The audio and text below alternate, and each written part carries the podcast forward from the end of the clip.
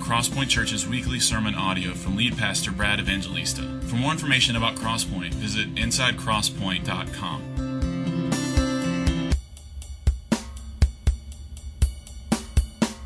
How you guys doing? You all right? You look like I did when I got off the plane 11 o'clock at night on Friday. I'm a little, little dreary, little, little droopy, but all right, let's get to it. My name's Brad. I'm one of the pastors here. And um, if you've been coming to this church for the last couple weeks, you would know that. Uh, I've been away. I was in Florida uh, marrying, uh, officiating the wedding of a young captain that came through Crosspoint a few years ago in the military. And Jennifer and I had a wonderful time down there with uh, Nick Prevet and his beautiful bride, Christina. And then, as Reynolds said, we were, we were in Haiti last week. And so it is really good to be back home with you.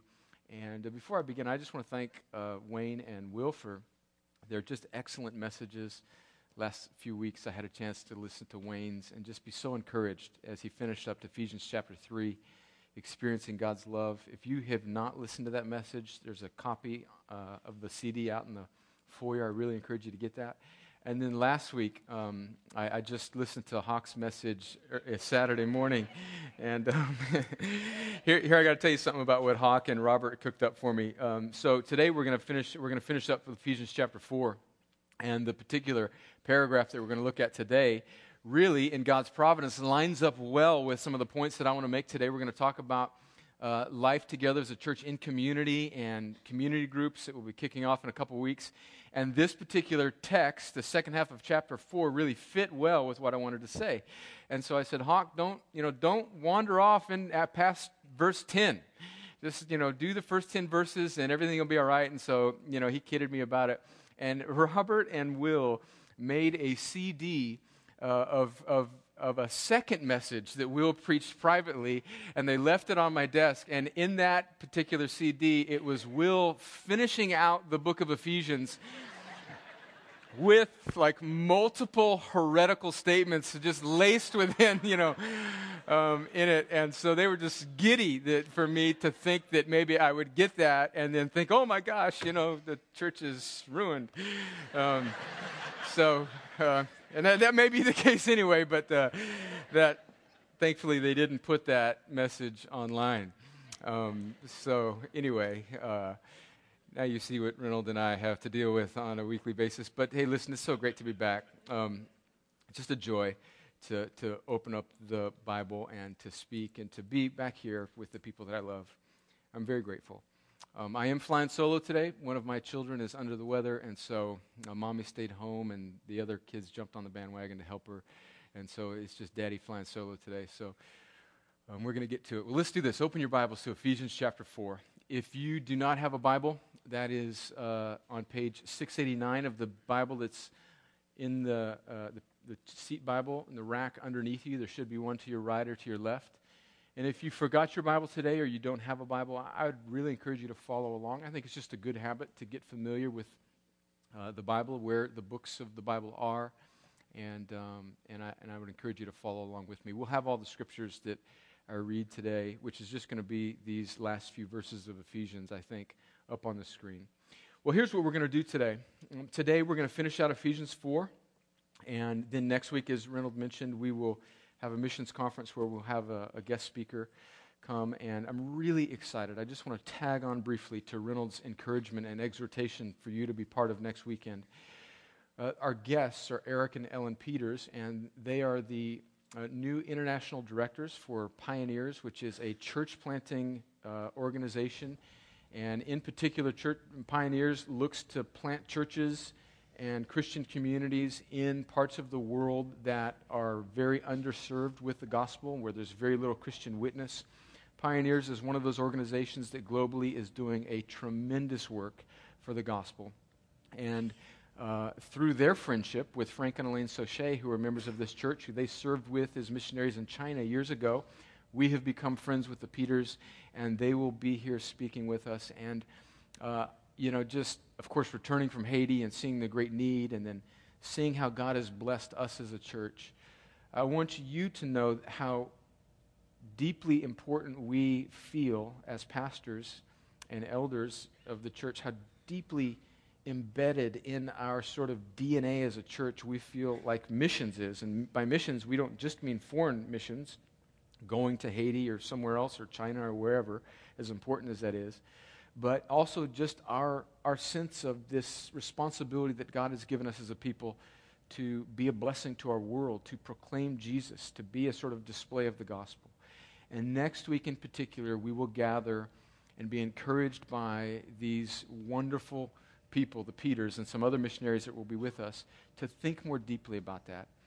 Um, it's a really important time for us as a church, and I really want you to be there beyond just coming to church on Sunday morning, which of course is very important. But if you are able, uh, I would really love for you to be there Friday night and Saturday as well. Well, let's do this. Let's, let's, so here's what we're going to do today. Um, I lost my train of thought midway through. Um, we're going to finish up Ephesians chapter 4, and then a couple weeks we'll get back into Ephesians 5. But today we're going to use Ephesians 4 11 through 16 as a sort of springboard to look at uh, our life together as a church and how we are desiring and wanting to pursue biblical community, how we are, are really going after doing life together beyond just gathering as a large group of several hundred people on a Sunday morning. For the past seven years, in fact, this April will be our seventh anniversary as a church. For the past six and a half, seven years, we have um, had various types of small groups. Previously, we've called them Life Point groups, and we're kind of making a tweak and a bit of a of a change in our group life, and we're going to sort of redo them as community groups, which I'm going to explain a little about, about today. And today we're going to use this scripture as a sort of platform to think about how we, as a growing church that's gone from just 20 or 30 people to several hundred people, how we can pursue and, uh, and, and, and do biblical community better for the sake of our own souls and for the sake of our corporate ability to display the gospel. And so that's what we're going to do today. Let me pray and read the scripture, and then we'll work our way back through it. Lord, thank you for this, this day, for your grace in our lives. It just staggers me to think that in a few months we will be seven years old as a church. And it staggers me to think about, in spite of, in particular, my folly and naivete and ignorance and foolishness, in many instances along the way, you have, in spite of that, blessed this church. And you have given us much. You've entrust, entrusted us with the stewardship of your gospel to be radical, generous people who, whose heart's desire is to make much of Jesus, not just to hoard for ourselves spiritual blessings. And so, Lord, help us today as we, as we zero down in on this particular text at the end of Ephesians 4. Help us to think deeply and humbly about what it means for us as a church to pursue community. Help us avoid um, a certain sort of pride about or arrogance about the way other churches may do it. We know, Lord, that there are many different ways for churches to work out these issues. And this is just one imperfect way that we are trying to do it here. And so, Lord, would you give us a sort of humility? Would you give us an earnestness to think about these things? But ultimately, like every Sunday, today's just not one about one particular facet of the Christian life community. Today it's ultimately about what you, Lord, have done in Christ on the cross for us and how we might, as a church, display that better. There are people in this room who know Jesus who need to be encouraged. Father, would you encourage them? And Lord, I know without a doubt there are people in this room with a crowd this size that are not yet followers of Jesus. Some of them think they are, Lord, but they're not. some of them know they're not followers of Jesus, and today they've come wondering and seeking an answer. Lord, would you be so kind as to do the greatest miracle of all and to cause a dead heart to come alive so that they might be able to see Jesus? And would you cause lives and hearts to pass from death to life today by the power of your word and your Holy Spirit? And I pray that you'd glorify yourself and encourage your people today. In Jesus' name, amen. Well, let me read Ephesians 11 through 16, then we'll kind of work our way back through it and, and, uh, and settle on uh, a bit of an explanation about a new, sh- a new emphasis in community life at Crosspoint. The Apostle Paul writes in Ephesians 11, picking up where Will left off. And by the way, if you didn't, if you weren't here last Sunday, I listened to Will's message yesterday. I was joking about his, his second message there for, just for me. But he just did a fantastic job of, of, of taking the first 10 verses of Ephesians as a real exhortation to actually live out the gospel and not just be hearers of the word, but to actually put it into practice. And so if you, if you missed that, I really encourage you to get that CD or the podcast. Well, this is what Paul says in verse 11. And he gave the apostles, the prophets, the evangelists, the shepherds, and teachers to equip the saints for the work of ministry for building up the body of Christ until we all attain to the unity of the faith and of the knowledge of the Son of God, to mature manhood, to the measure of the stature of the fullness of Christ, so that we may no longer be children tossed to and fro by the waves and carried about by every wind of doctrine, by human cunning, by craftiness in deceitful schemes. Rather, speaking the truth in love, we are to grow up in every way into Him who is the head, into Christ, from whom the whole body, joined and held together by every joint with which it is equipped, when each part is working properly, makes the body grow so that it builds itself up in love. Well, before we work our way back through this and make a few brief points and then kind of look at community at Crosspoint. I want to just sort of summarize what I think this paragraph is about. This paragraph is, is I think, a real simple statement that Jesus has given the church gifts, and it mentions those gifts. It says that there's apostles, prophets, evangelists, shepherds, and teachers. Jesus has given these people, these people gifts to the church so that the church can equip itself and build itself up so that the church can grow and be a more accurate, clear embodiment or representation of Jesus to the world because the very thing that the world needs is a picture of the beautiful, all worthy, irresistible majesty of God which is most clearly pictured to us in the person and work of Jesus. And so th- this whole paragraph is just a, a, a sort of brief summary of what God's heart is for the ministry of the church and how that should work out. That He's given the church not only spiritual gifts that we read about and studied a few months ago when we were working our way through 1 Corinthians, but He's also given them people gifts who, in particular, are there to serve the equipping and the discipleship and the building up of this church so that they can do that to each other and for each other, so that this particular group of people called the church, which finds its expressions in all sorts of different local churches, can be a sort of growing, beautiful, more clear, accurate representation of the body of Christ, which in turn God uses to make himself lovely and worthy and draws people to himself through that picture of this body of Christ. That's what this paragraph is about. And so let's kind of work our way back through just a few points before we settle down on what how we're pursuing that at Crosspoint here. He says there in verse 11 that he gives these, these five specific things apostles, prophets, evangelists, shepherds, and teachers. Now, now, I don't think this list is conclusive. I think that there's other people that God gives to the church as a group. For example, we read in 1 Timothy 3 and, and other places in Titus that he gives also deacons. That's not mentioned there. So we shouldn't see this list as exhaust, exhaustive. In fact, in the New Testament, when Paul mentions spiritual gifts or people gifts, like he does in 1 Corinthians 12 and 14 and Romans chapter 12 and 1 Peter chapter 4, those lists, I think, are, are, are not in any case exhaustive, but a, a sort of uh, a picture of what God gives to the church. And so um, there he says he gives apostles and prophets. And just by brief way of explanation of what these are, apostles and prophets kind of go together in Paul's thinking in the letter of Ephesians. He mentions them in Ephesians chapter 2, and he also mentions them in Ephesians chapter 3, and they are sort of the foundation upon which the church is built.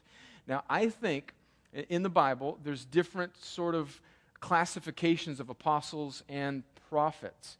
I think what Paul is speaking about here is the, the, the apostles of Jesus, the 12 apostles of Jesus, who were his 12 uh, closest ministry associates who, who witnessed his resurrection. One of them dropped out at the end. Remember Judas? And then they chose Matthias to replace him. And then Jesus' half brothers. And then Paul, who becomes a witness to Jesus' resurrection later on in Acts chapter 9. So there's this dozen plus a few others in the New Testament who have this special authority to be that are sent by Christ, and they carry with them a sort of special one time authority in the history of redemption. And through these men, through this dozen plus a few others, comes what we know to be the New Testament. All of those men have died, they're dead, they're no longer with us.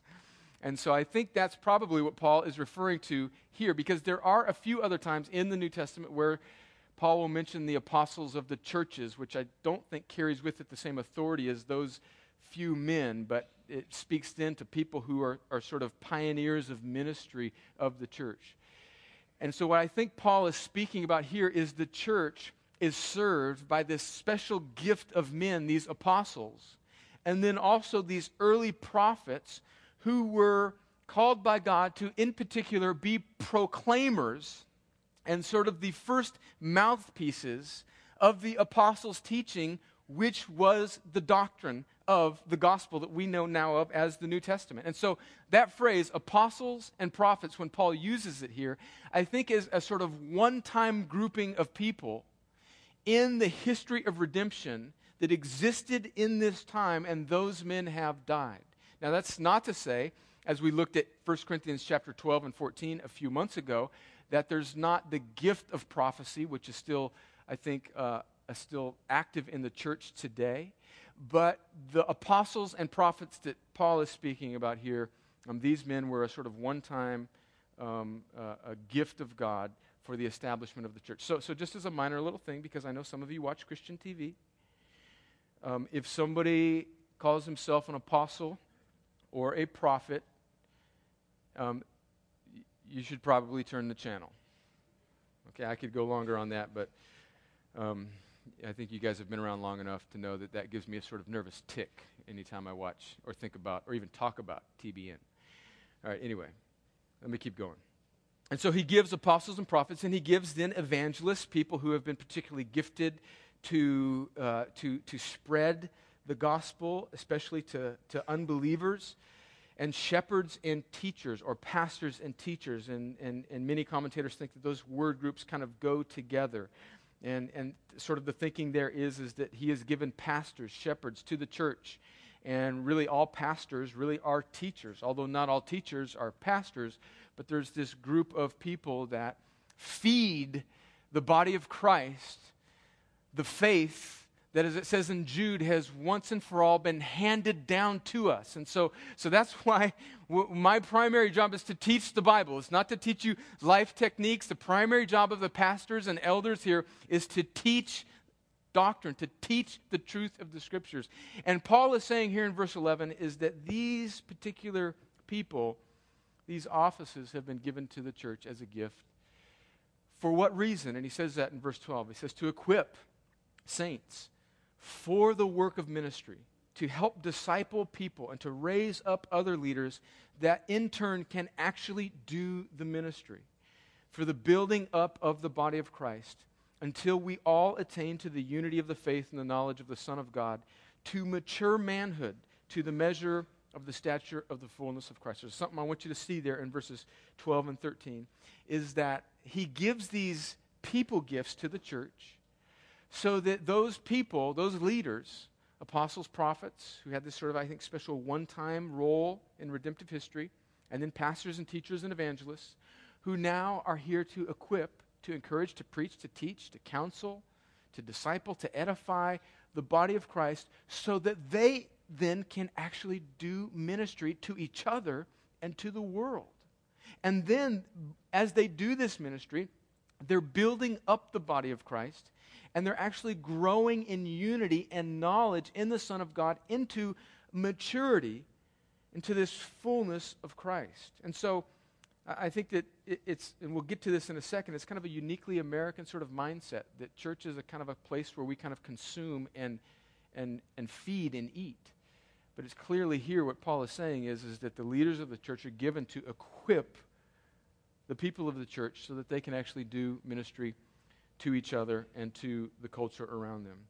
And then he says in verse 14, not only so that we may grow and mature, but so that we are no longer victims of culture and wind and, and forces that want to blow us and uproot us from being rooted in Christ. He says, so that we may no longer be children, tossed to and fro by the waves and carried about by every wind of doctrine by human cunning, by craftiness and deceitful schemes. In other words, there is an enemy out there who wants to uproot you, who wants to blow us off of course, who wants to destroy the foundation that Christ is building in our lives by confusing us. And as we disciple one another in the teaching of the Bible and in living it out, it, it's like it takes our foundation and it drills it down so that we are stronger when the winds of life and culture and deception blow against us, and friends, they will blow.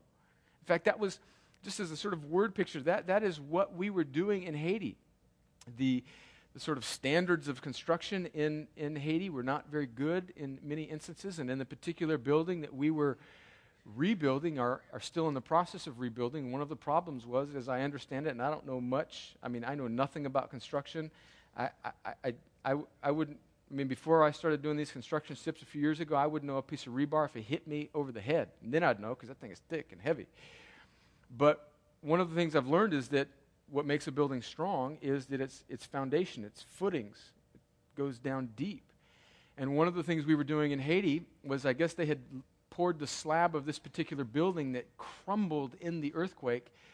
The slab was only just a few inches deep. And so the columns, when the building shook, it just kind of collapsed. And thankfully, in this particular building, which was, which was a, the biggest building there on site, there was nobody in it. Uh, it just flattened, just rubble, complete. If anybody would have been in that building, would have killed them. And of course, that happened all across Haiti in other buildings. But what we were doing after they had cleared off this rubble was, was, was basically pouring columns that were much deeper. And so you saw it with the saw there. Jason Branch and I had to, with a saw, cut concrete that had already been poured because it wasn't deep enough. And then Dan Rice, who's a chaplain in the Army, who's here at the church for about a year, had a crew of about six of the hardest working people on the planet, these Haitian workers, and they were just busting up this concrete and digging it down about three or four feet so that we could pour the concrete deeper down to make this column more rooted, stronger. And, and that's what that's what should happen every time we gather. And that's why we open up the Bible. That's why we connect in community. Because the goal is to not just sort of come here and participate in a little Sunday morning religious, religious game, but what we're doing as we plod through the scriptures, what we're doing as we handle difficult truths, what we're doing every time we open up this book, every time we serve each other, it's like we're with a shovel digging deeper so that the cement of God's grace and maturity can go deeper in the lives of every person in this room. Because, friends, earthquakes will come, wind will blow, faith will be tested, trial will hit each one of us. And so, every time we open up this book, look, we're not just trying to get through a sermon. We're not just trying to get through a Sunday. We're not just trying to, to, to, sort of appease ourselves with, with cute little truths that, that start with the same letter that we can put up on a, you know, a, a refrigerator. And, and if you come from a church where the pastor starts and alliterates things, I think that's fine. I'm sorry. I don't want any emails from you. Uh, I know it can be helpful. I, I, I know it can be. I just don't do it that way. But the point is, is that we, we come here to dig the foundation of Christ likeness deeper in uh, that. And, and friends, oftentimes that can be very sort of ordinary and unspectacular. But the American church, a lot of times, just I think, is just addicted to entertainment and lip gloss and glitter. When, when foundation work will put calluses on your hands and it'll wear out your back and it'll bust your knee up. Man, I've been limping around since I got back from Haiti. I don't know what Jeremy, Jamie Herndon did to me, but I know I'm going to the doctor this week, and if I need to have surgery on that knee, I'm filing workers' comp with Jamie Herndon Construction Company. Man, I'm getting old. I can barely walk. And so he says that we don't want to be tossed, and that's what the word and community does for us. And then, and then in verse 15, he says, no, no, as opposed to that sort of negative example he gives there, we speak the truth in love to each other because we want to grow up in verse 15. We want to grow up together into him who is the head, into Christ, from whom the whole body, joined and held together by every joint with which it is equipped, when each part is working properly, makes the body grow so that it builds itself up in love. And I would just add a sort of parentheses here, not to add on to the Word of God, but if we read the rest of the Bible, we get the purpose for this body growing. Our, our, goal is to not just grow so that we're more knowledgeable Christians or that we're stronger in and of ourselves, but our, the ultimate goal is this, so that we would be a more clear and strong picture of the body of Christ so that it would bring glory to God and it would be used by God to draw people to Himself and joy to our souls. So, again, just to summarize, the point of Ephesians 4 11 through 16 is that Jesus has given the church gifts so that it can build itself up and equip itself so that it can grow and become a clearer and better and more beautiful display of his worth to the world, which in turn he uses to draw people to himself. Now, I think that this text is just advocating, it's just screaming out that the church must pursue biblical community. And we're going to talk about that here in just a second. But before we do that, let me just offer a few enemies of community in our day. Enemies to living like this text calls us to live in a sort of way where we are where we are serving one another so that we are all growing up together in Christ. What are the enemies of community? In our culture? Well, the first is, and we're going to list them up there, is that just this default consumerism that I think is innate in every American. I think it's just we're born into it. We just kind of walk into churches, relationships, boyfriends, girlfriends, schools, businesses with this mindset of what, what is in it for me. The customer is right in America. That's what cap, that fuels capitalism. And I'm not I'm not busting on capitalism. It's know, I, don't, I don't even have a thought on that. I don't, I'm just not one of those guys. Whatever. It's what I was going into. It sounds good to me. Although I do have a great, no, I won't go. I, I, I'm just, I have actually a great uncle who was the communist mayor of, uh, he's actually a great great uncle, and his name was Crescenzo Evangelista, and he was the Italian communist mayor of the little village that my family came from. Um, so, anyway, uh, I don't know where that came from. I'm still recovering from Haiti. But anyway, I'm, I'm all for capitalism, I guess is what I'm saying. But do you realize what kind of growing up in a place where the cokes are always cold and the air conditioning always works and the food is always fast and the cable always works and the seats are always comfortable? Do you realize over time what subconscious effect that has on us as a people. It, it just builds into us a sort of innate selfishness and consumerism that we carry over into every other area of life. And we bring it into the church and we just demand. We demand. We demand good music, good preaching, programs, everything that kind of caters to my lifestyle. And one of the enemies of biblical community, one of the enemies of the Christ life, is this sort of default consumerism that exists in every one of us, friends. It exists in me and it exists in you. We need to be aware of that. Two, one of the enemies, the great enemies of community in our day and age, is the busyness and our pace of life. We're just, are we not just scrambled? Are we not just going every which way but loose? Now, I want to be, I want to be, I, I, I want to be cautious here because I know that some of us are truly very busy But are we just going to give into that and just sort of let that riptide kind of pull us out to sea and just sort of throw our hands up and say, all I can do is Sunday morning. All I can do as far as my Christian life and living it out is just kind of checking in on Sunday morning. Or are we going to fight against that current that our culture pulls us? It pulls on us, man. I mean, there, there's so much pressure on young parents today to have their kids involved in every little youth sport or activity or after school club, man. I mean, God forbid our kid can't throw a curveball by the time he's in the sixth grade. I mean, we just, there's this pressure on parents.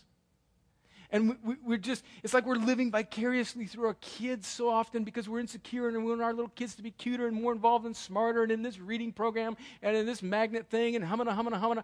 And it's just, it's just, we all do it, man. We just play out our insecurities through our children and we just, we just use them as sort of little trophies to run from place to place to place. And most of the time the kids just get burnt out and they just want to breathe, man.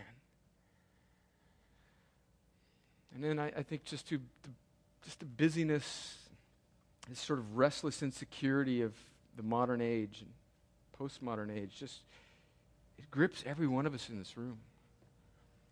We're busy people, yes, we are.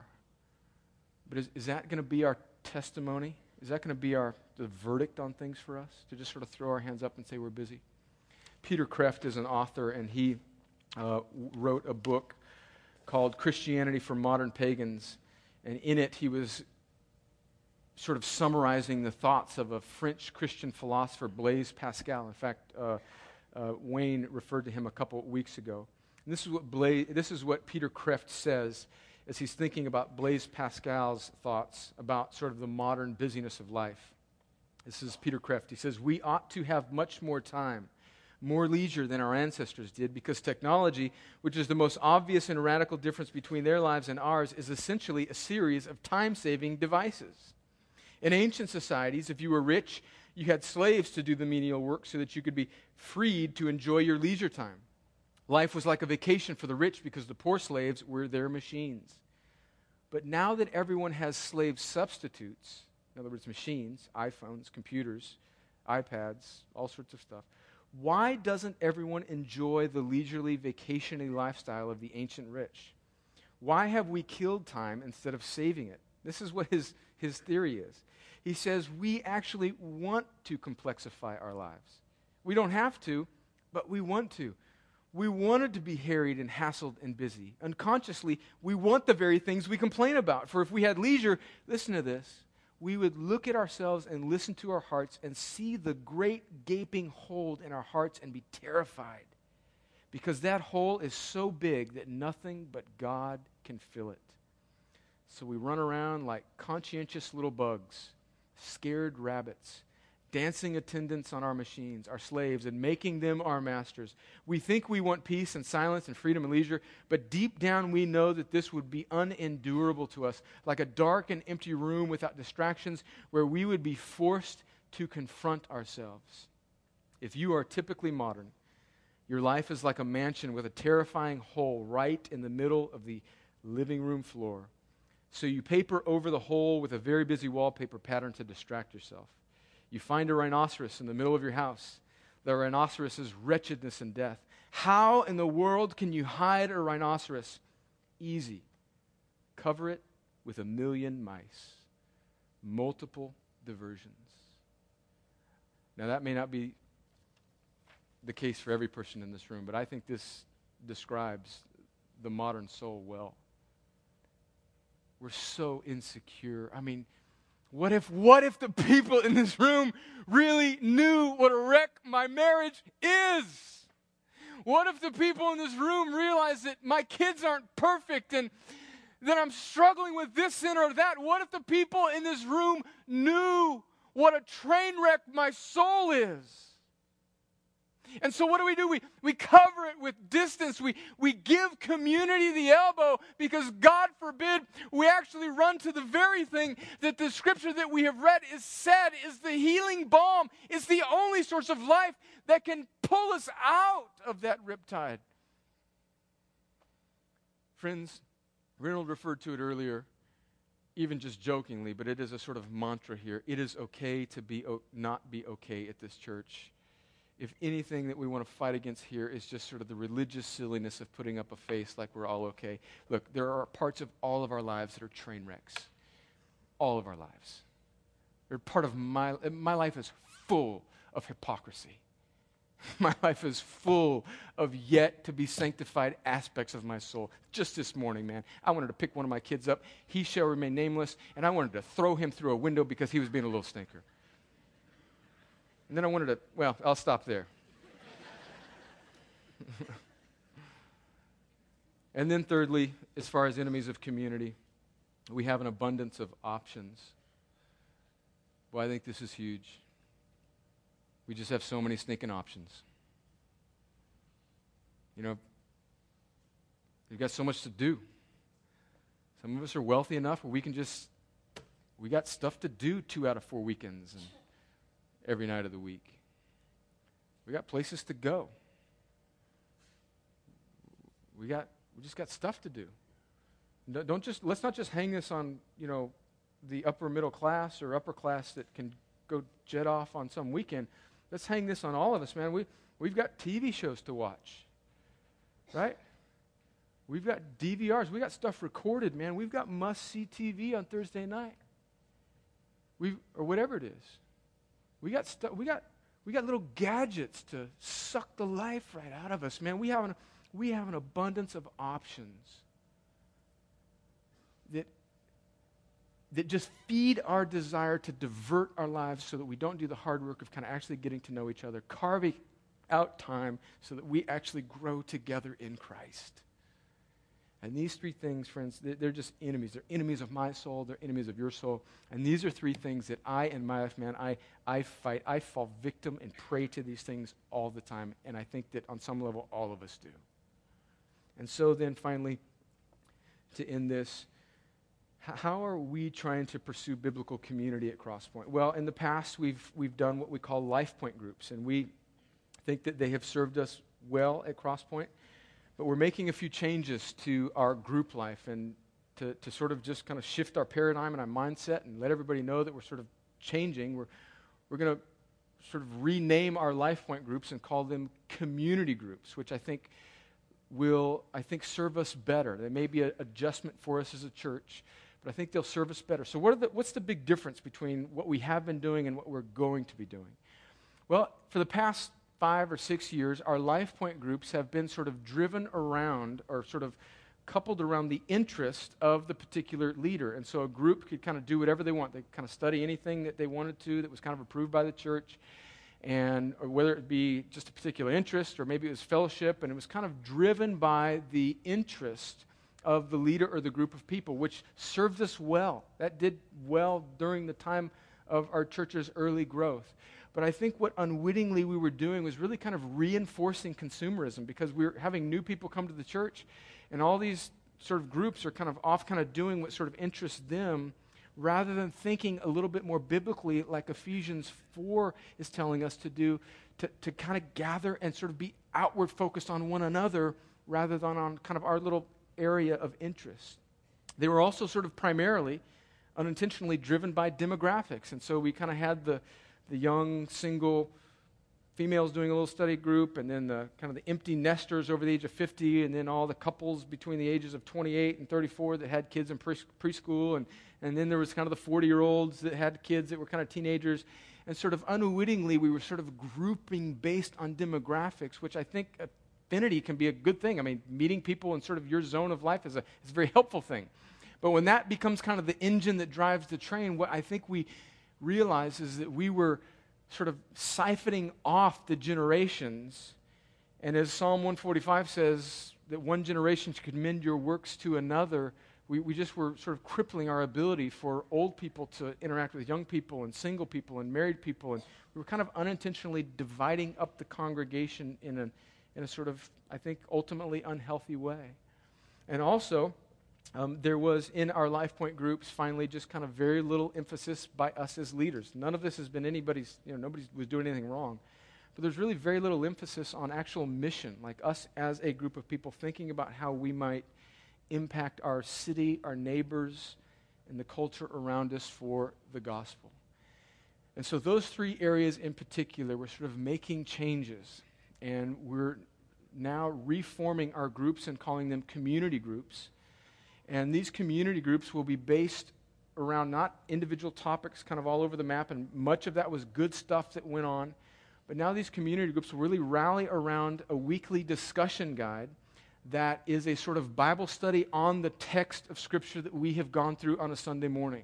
And so this week, there's a discussion guide on the back table there that is a Bible study uh, that, that, that Wayne primarily prepares every week that is a discussion guide for the groups to go deeper in that particular text. It's not a discussion guide just on my sermon. Hopefully, what's discussed or whoever's preaching that will help propel discussion, but it's really a, a sort of discussion slash Bible study on the text that we as a church are working through so that we can actually take the text that we go through as a church and go deeper with it. And then, secondly, we want groups to not necessarily just be sort of all young marrieds or all single females or all single guys or all empty nesters in their 50s or 60s. We want to, as best we can, and we're not going to assign people, we want to, as best we can, just push on groups and leaders to sort of have a kind of global view of the whole church. And we want any particular group to just sort of be a cross representation of the church with some old people, some young people, some single people, some married people, and people kind of in between because we think that it's a healthier sort of mix of people to get together and really commend generation to generation the works of God. And finally, there will be much emphasis as we've been training the leaders to think much more about how we as groups can live on mission rather than to just come and maybe do a Bible study and think about how this might apply to us, which is very important, but then also to think about very simple and strategic ways that we as groups can actually live out our faith as a display to our neighbors and our city and our culture around us. And so, four brief words about what community groups are all about. Number one, they're about the gospel. They're about just pointing each other towards Christ and reminding each other about what God has done in Christ. Christians do this for one another. When we get together in a group, and we see how God is blessing and maturing, or some particular brother or sister is going through a struggle, we collectively, it is our responsibility, not just mine or the other pastors or the elders, to remind each other about the gospel. Secondly, community groups are all about discipleship. And again, that is collectively our joint responsibility to hold each other accountable and help each other grow, for one generation to commend God's works to another, for a man to get with a younger man, for a woman to get with a younger woman, and just speak words of life and encouragement and accountability into the soul of another fellow believer. Thirdly, community groups are about caring for one another. It's about serving one another in a tangible way with meals or just presence and prayers, acts of service, serving one another with words of wisdom and counsel. And friends, as this church has grown, we have realized that that is a huge, huge need for us. And I can just kind of give a little parenthesis and say that this is one area as the church has grown that I, in particular, as your pastor, have not served you well.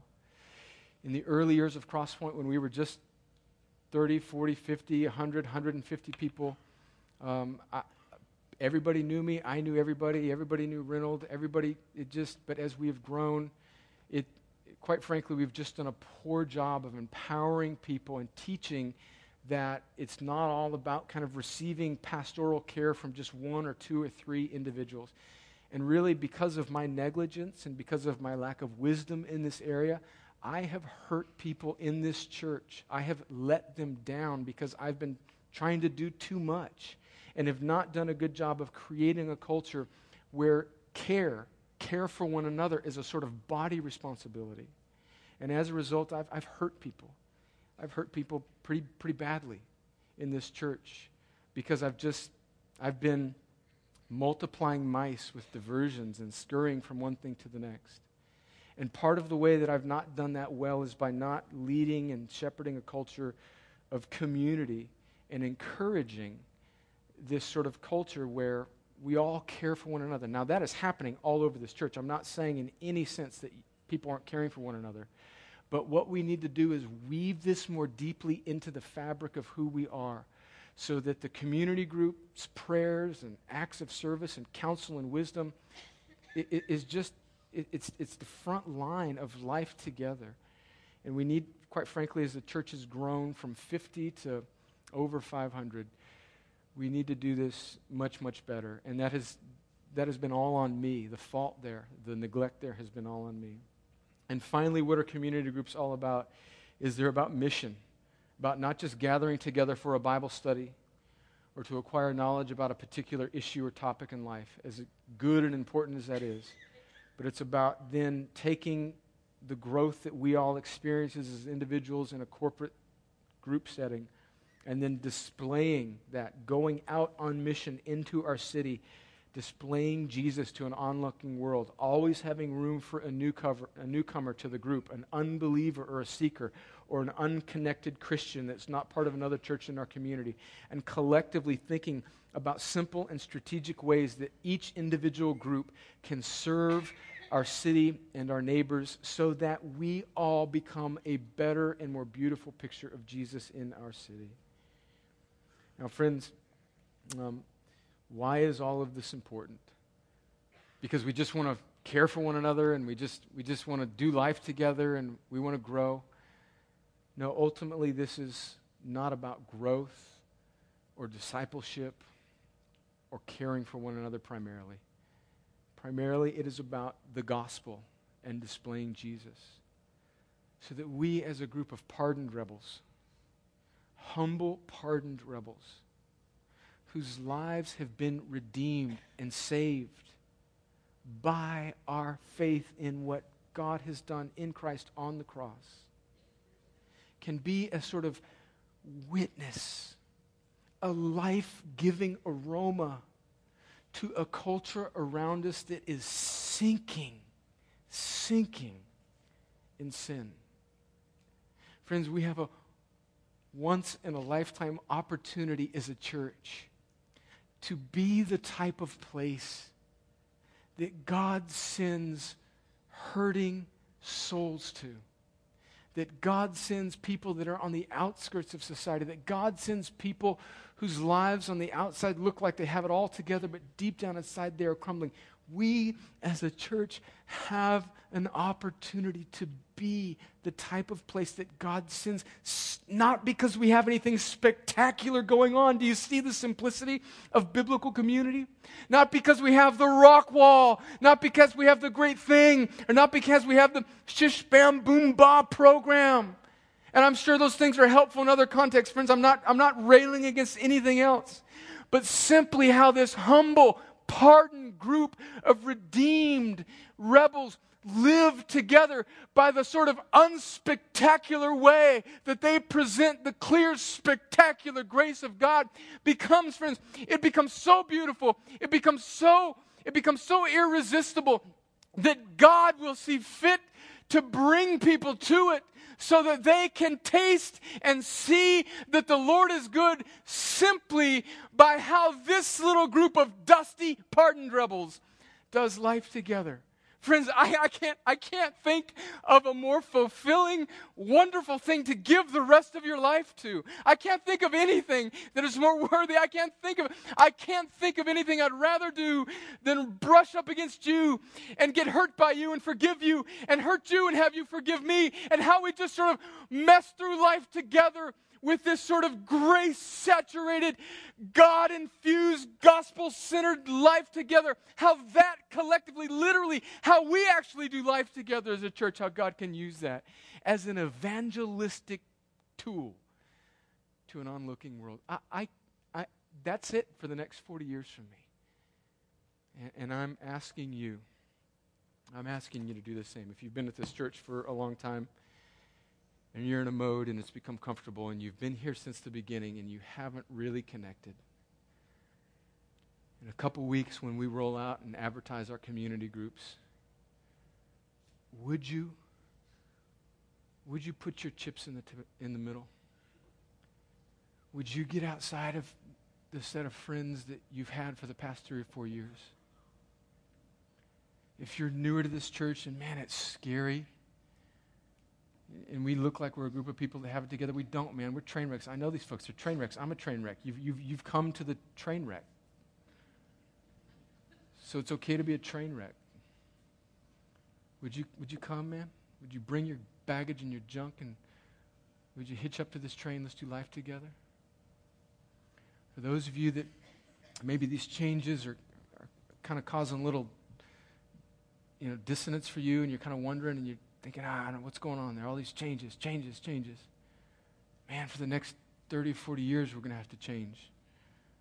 And this isn't the, this isn't the, I mean, this, we'll make tweaks along the way. Would you give it a shot? Would you do life together for the sake of the glory of Jesus and his gospel? So that together we can do a great work. So that together we can see Jesus make much of himself through this church, man. I mean, come on, that, that's got to be God. We're messed up, man. I'm telling you, we've made. Just come to one of our meetings, you'll be like, oh, that's grace. Oh, yeah, yeah, that's grace. That's grace. And what a joy. What a joy. What a joy. Well, in just a moment, we're going to receive communion together as, as a body. If you're a believer in Jesus, whether you're a member of this church or not, you are welcome to receive communion with us. If you're not yet a believer in Jesus, this is a family meal. It really wouldn't do you any good. It's just an empty sort of symbol for you. But here's, here's what it means to be a Christian if you're not yet a Christian it means that you are trusting in what Jesus has done alone for your right standing with God. I mean, by the fact that you're here on a Sunday morning, I think you probably acknowledge that there's a creator and a God. And here's the gospel the gospel is, is that we've offended that God.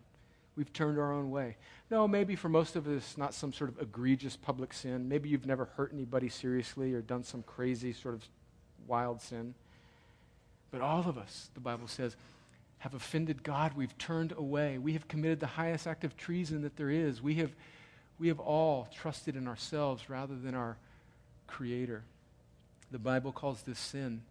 And that sin has grave consequences. It separates us from God, it kills us spiritually, and it renders us completely unable to make ourselves right before Him. And the good news of the gospel is, is that Jesus came and lived a perfect life. He's God in the flesh.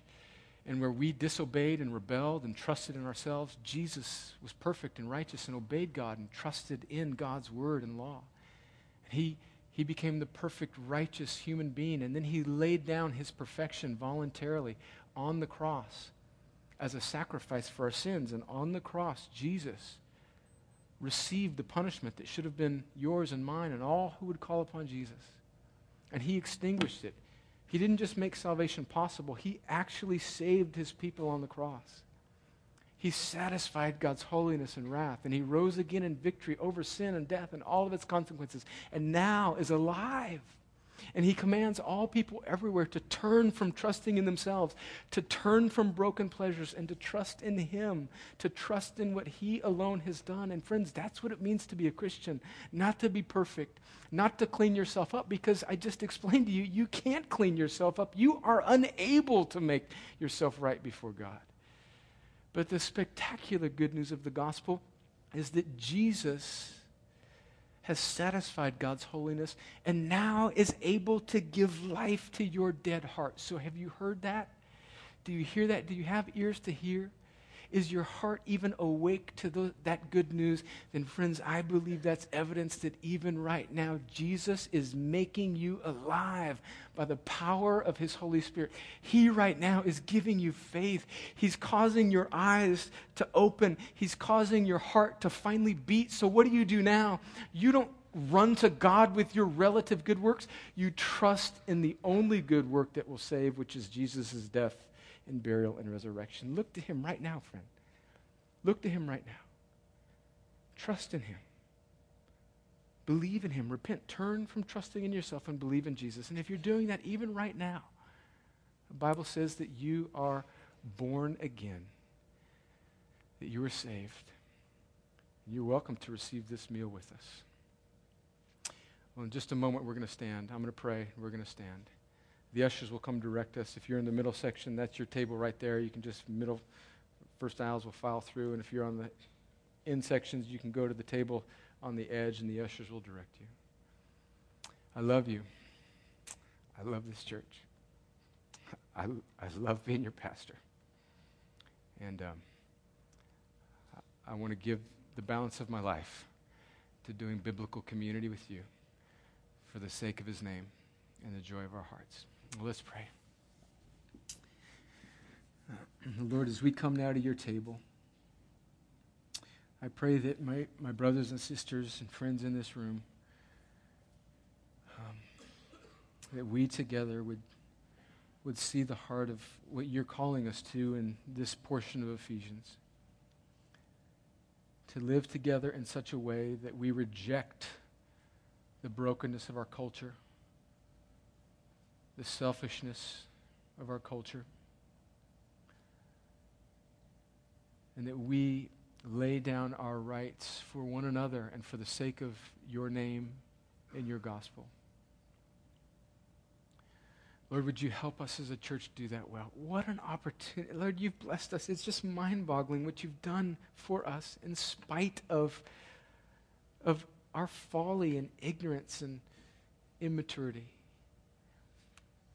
And God, it just makes me think that you're, you're up to something here, that you, you want to use us for your glory in, in the coming years in significant ways in this city and in this world.